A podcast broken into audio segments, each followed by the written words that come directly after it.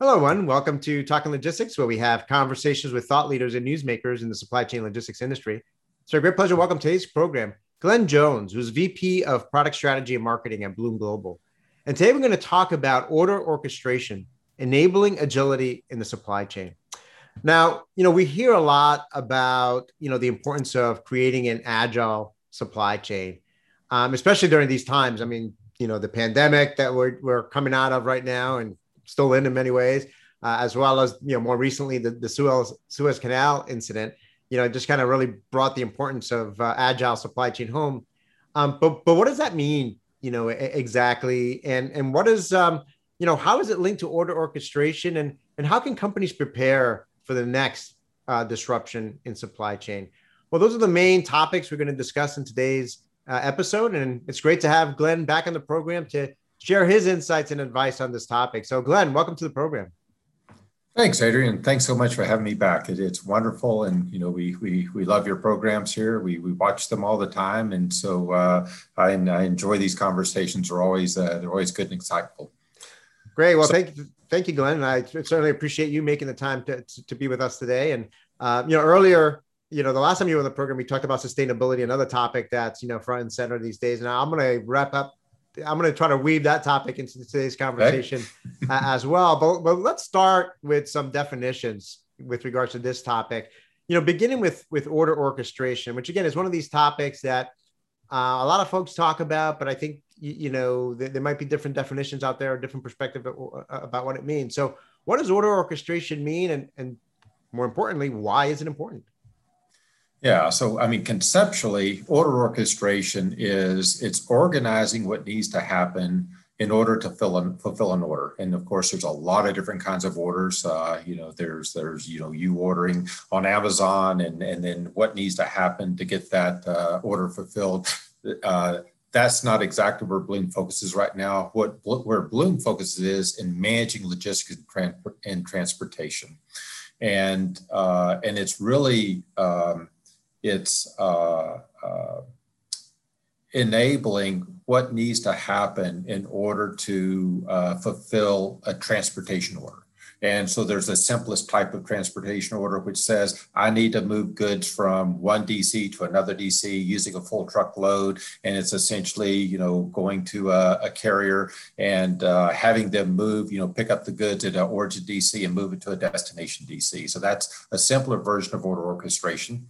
Uh, the more complex versions, and this is what we really specialize in, is those moves that involve ocean or air or railroads. And so it's, uh, you know, maybe starting at an origin in a factory in Ho Chi Minh City that builds uh, hammers and, uh, and, and orchestrating the movement of those, you know, finished goods uh, to the port in Vietnam, maybe, and, and maybe going through a, uh, a transship location in Busan uh, via an ocean carrier and getting onto another vessel, making it into the, the port of LA, and then going on a train and making it to, uh, you know, somewhere in the middle of the US, Chicago or maybe uh, Indianapolis. And so that's a much more complex order. and it has to be orchestrated because, you know, until the hammers get to Busan, you can't put them on that vessel in Busan and get them to, to LA and and so that that's that's a really good example of uh, you know what a more complex order orchestration is.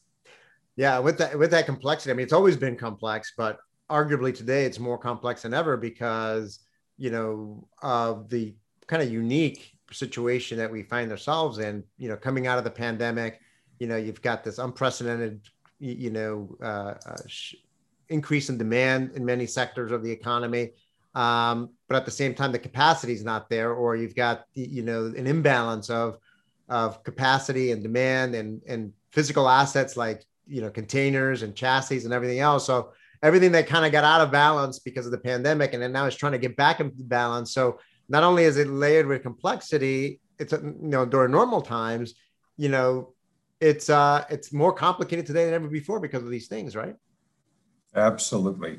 Yeah, it you know, we have uh, uh, you know during normal times, whatever that means anymore, but uh, whenever there were normal times, you the the order and the order orchestration really focused on efficiency.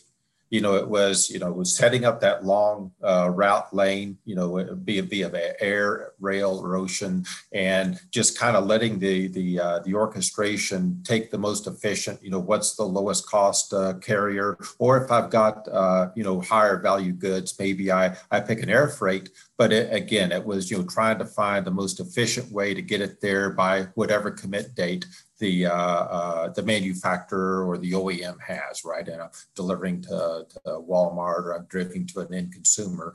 And you know, what's the least cost way that I can do that? When you're talking about ocean moves and sometimes you know ocean and rail combined, um, you know, there's a lot that happens in that 38, uh, 50 to, to 45 day lead time.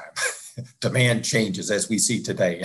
And and and and ports are backed up and and all kinds of you know some of it's a little predictable some of it's totally unpredictable. Uh, so now there's a whole introduction of agility into the supply chain. And so during that long stretch, you know, during that, you know, 40, 50 day lead time, manufacturing and transportation lead time, stuff just changes. And so nowadays it's not good enough just to purely be efficient you know, uh, uh, we're having to layer in agility into this supply chain. So as soon as that uh, cargo reaches the hammers, you know, reach the port, we found that we had a hurricane in Atlanta. Now the hammers, instead of going to Indianapolis, need to go to Atlanta to support, you know, the roofers and other people that are, you know, trying to repair their homes. And so agility has become very important and and that's uh, uh, you know it, it applies kind of across across the supply chain at almost any time. So yeah i think that's one of the huge changes that have happened and and the pandemic really kind of drove it yeah, no, absolutely. That was going to be my next question. Obviously, you know, um, that's another term we hear a lot about. You know, creating that agile supply chain, as I mentioned in, in my opening, you know, comments there. So how does that link with, with, with order orchestration? I mean, I mean, what does it mean ultimately to have an agile supply chain? I mean, what, how do you know if you have one? yeah, no, no, great question, and uh, and and I, you know, we find you really know when when those hammers hit the port of LA, and they have to get to Atlanta. Can you make that happen, or do you still need to ship them to uh, Indianapolis? And now you got to create a separate order, put them on a truck, and get them to Atlanta. And so ideally, as soon as the the the, the you know whatever your cargo is uh, hits hits the the seaport, you can now either directly, you know, if you're a larger shipper and you're, uh, you know, uh, uh Lowe's or uh, or whoever's, you know, taking care of that, uh, can can you know make that change happen. Or a lot of times that really needs to be facilitated by an ocean freight forwarder or maybe an ocean carrier who's really managing that move. So does that ocean freight forwarder or does that ocean carrier have the ability, you know, to be able to take a, a different command? You know, can they say, let's not run on rail to Chicago and then do a dray move down to Indianapolis. Let's instead reroute those hammers or a subset of them, you know, a set of pallets or whatever, and let's get those to Atlanta. And what's the right way to get there? Is it transloading it onto a full truckload? Is it, you know, running it to, you know, changing the railroads and getting it to Atlanta via a different route? And so those are the kind of things that now we see more and more, at least at the ocean freight forwarder or whoever's handling that door move are having to do today that they didn't really have to think about before. Or if they did, it was uh, on occasion. Today, it's becoming more the norm. Yeah, no, absolutely. And I think it's becoming, you know, you can almost say that, um, you know, agility uh, from that perspective is becoming a, you know, competitive differentiator, right? So it's no longer competing on, on cost, just, uh, just on cost. It's no longer competing just on even the service. Obviously the service aspect is part of the, that, that agility, but it's on competing on on being on how agile you are, how responsive you are to you know disruptions or changes in in plans. Because we all know the one thing for sure in supply chain management and logistics is that you know the best laid plans right? You know uh, exceptions are going to be the norm. And yep. what you thought was going to happen 35 40 days ago uh, more than likely is not what the current reality is. And you're going to need to uh, you know adapt and, and, and change so, how do you know whether you're a leader or a laggard when it comes to supply chain agility? Yeah, so it's uh, uh, it's essentially being able to make those kind of changes dynamically, And uh, you know, I, I love uh, you know you, you mentioned a great one, uh, Mike Tyson saying, "Everybody has a plan until they get punched in the mouth."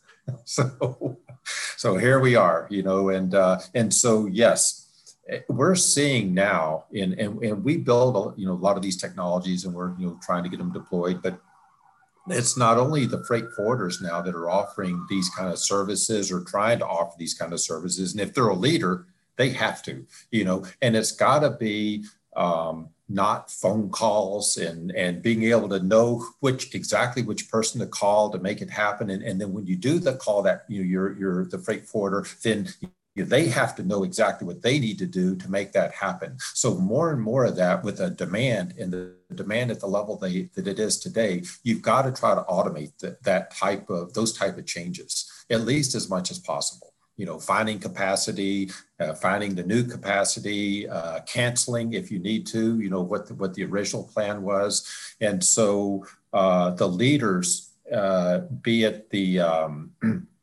be it the freight forwarders or even we're even seeing carriers now uh, railroads uh, ocean carriers starting to provide you know extended services that really let the, uh, the the end customers or the freight forwarders make these kind of changes dynamically. And so the leaders can do that.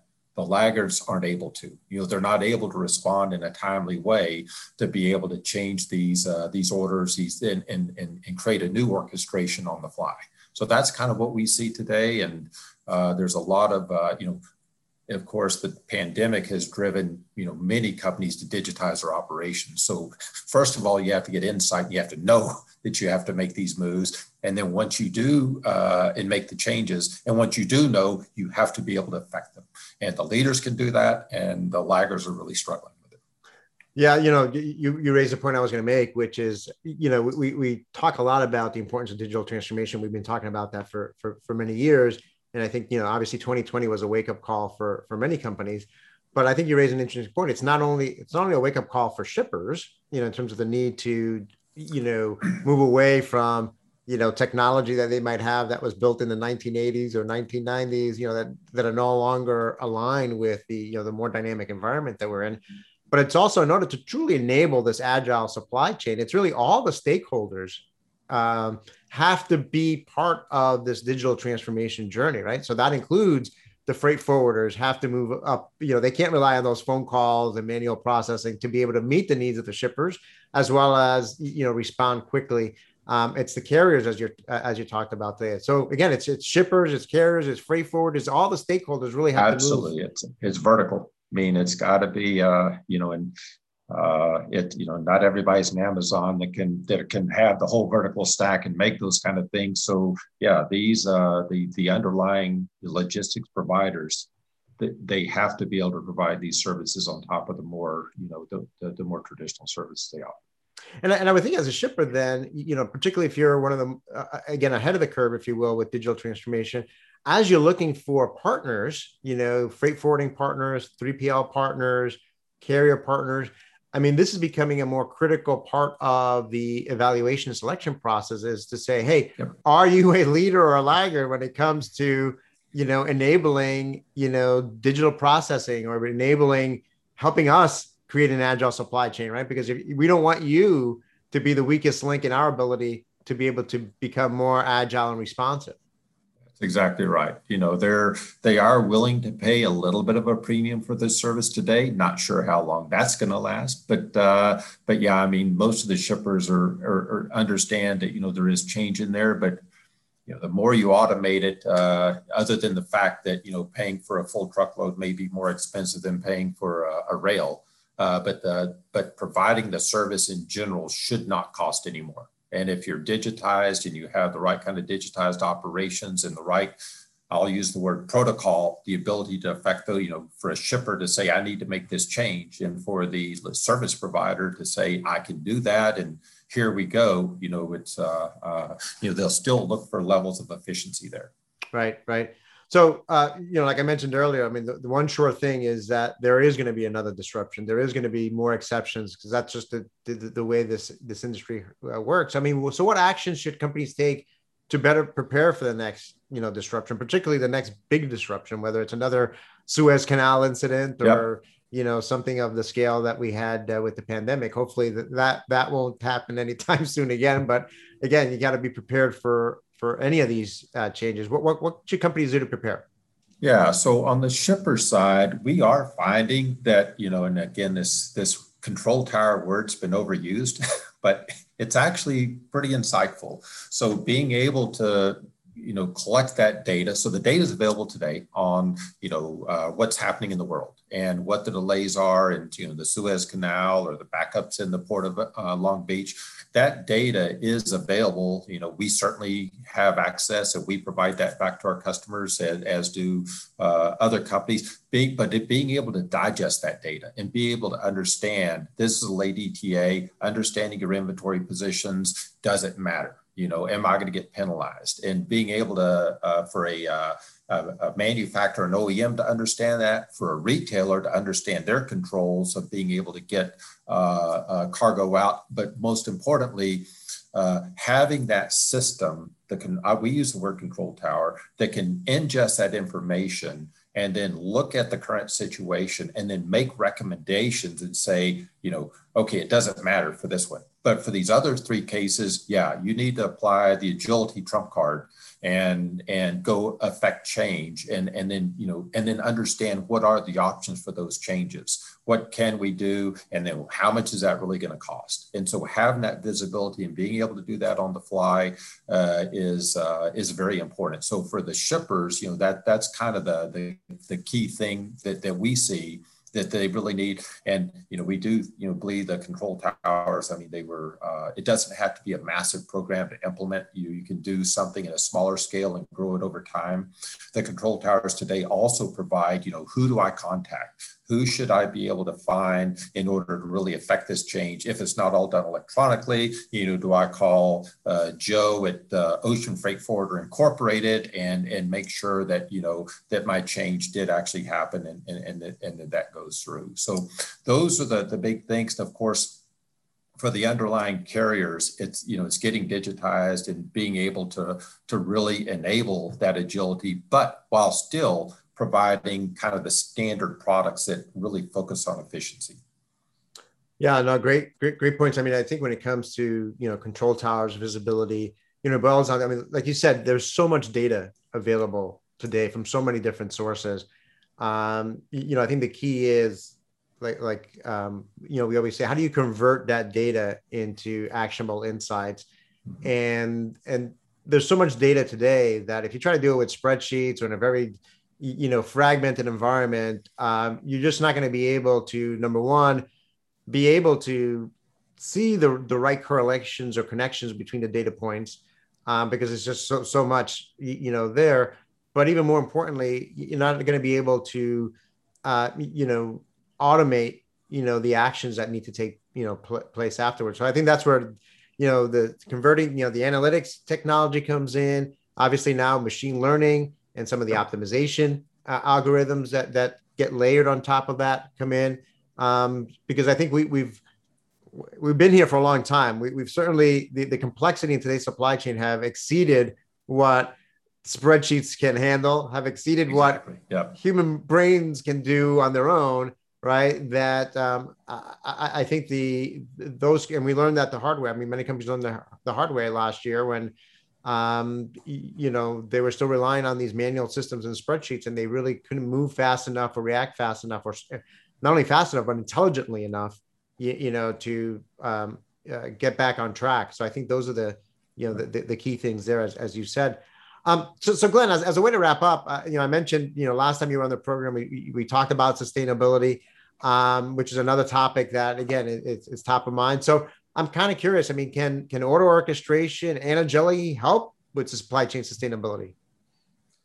Absolutely. Uh, you know, one of the um, we're seeing more and more today that uh, the uh, the underlying carriers are trying to make you know carbon footprints transparent and that's really important. And, and, that's kind of an enabler to all the you know a lot of the other decisions. I mean there's other things like you know reducing empty miles and and we focus on those areas too. But you know uh, whenever you're orchestrating orders or wherever you're laying out that initial plan and, and whenever you have to go into the agility mode and make changes to that plan, we're finding that you know our our customers are asking for okay i mean as a part of that selection criteria even in uh, uh, even in kind of an expedited mode we still want to understand what that carbon footprint is and we still want to be able to say okay you know here's you know uh, uh here is kind of the optimal route and carrier selection, even in expedite mode, that helps reduce that carbon footprint. So making that transparent is is very important in order to you know really enable you know at, at least understanding uh, you know the, the cost in, in, in carbon credits. And then if you're you know like you know we've done we've become become carbon neutral and our customers are asking for that too. I just i want to know what it is. I'm going to you know i'm going to use it as part of the selection criteria. And then in the end you know i need to have programs where i can do carbon offsets. And so hence you need that that transparency yeah, that, that, that's a great point. I think the, the, the, key thing here, you know, historically we've looked at cost and service as kind of the, the main trade-offs. But as we discussed in more detail in the last episode, and you just kind of brought up now, you know, having some visibility and transparency to the carbon footprint or, or carbon emissions or greenhouse emissions impact as well to different options is becoming more important. And it's again, the more visibility you have and the more understanding you have is going to make you, uh, you know, make smarter decisions all around weighing weighing cost, service, and sustainability. Exactly. Um, you, you, know, as part of the final final decision. Well, Glenn, um, you know, like I always say, we, we always just manage to scratch the surface on, on these topics, but um, you provided a lot of great insights and advice. And I, I think, um, I think in many ways we're preaching to the choir here because I think a, lot of companies, I think fortunately, finally understand that the, the importance of order orchestration and creating an, an, agile supply chain because, you know, they're living and breathing it, uh, you know, right now, uh, I'm feeling the pain right now for, for those that are have been laggards in this area. So uh, I'm sure we'll continue to see more developments um, and success stories moving forward. And uh, you know, maybe this will be a topic that we'll, we'll pick up again, you know, in a year's time and, and see where I we're at. certainly hope so. Yeah. Right, thanks for having me on, Adrian. We always, always a pleasure. Great. I want to thank those of you that joined us. Uh, if you're watching this episode on demand, either at the Blume Global website or on Talking Logistics, and you've got a question or a comment for Glenn, uh, you can post it there, and I'm sure he'll be more than happy to respond via that medium. Absolutely. Again, thank you for joining us, and look forward to seeing you in a future episode of Talking Logistics. Have a great day. Yeah.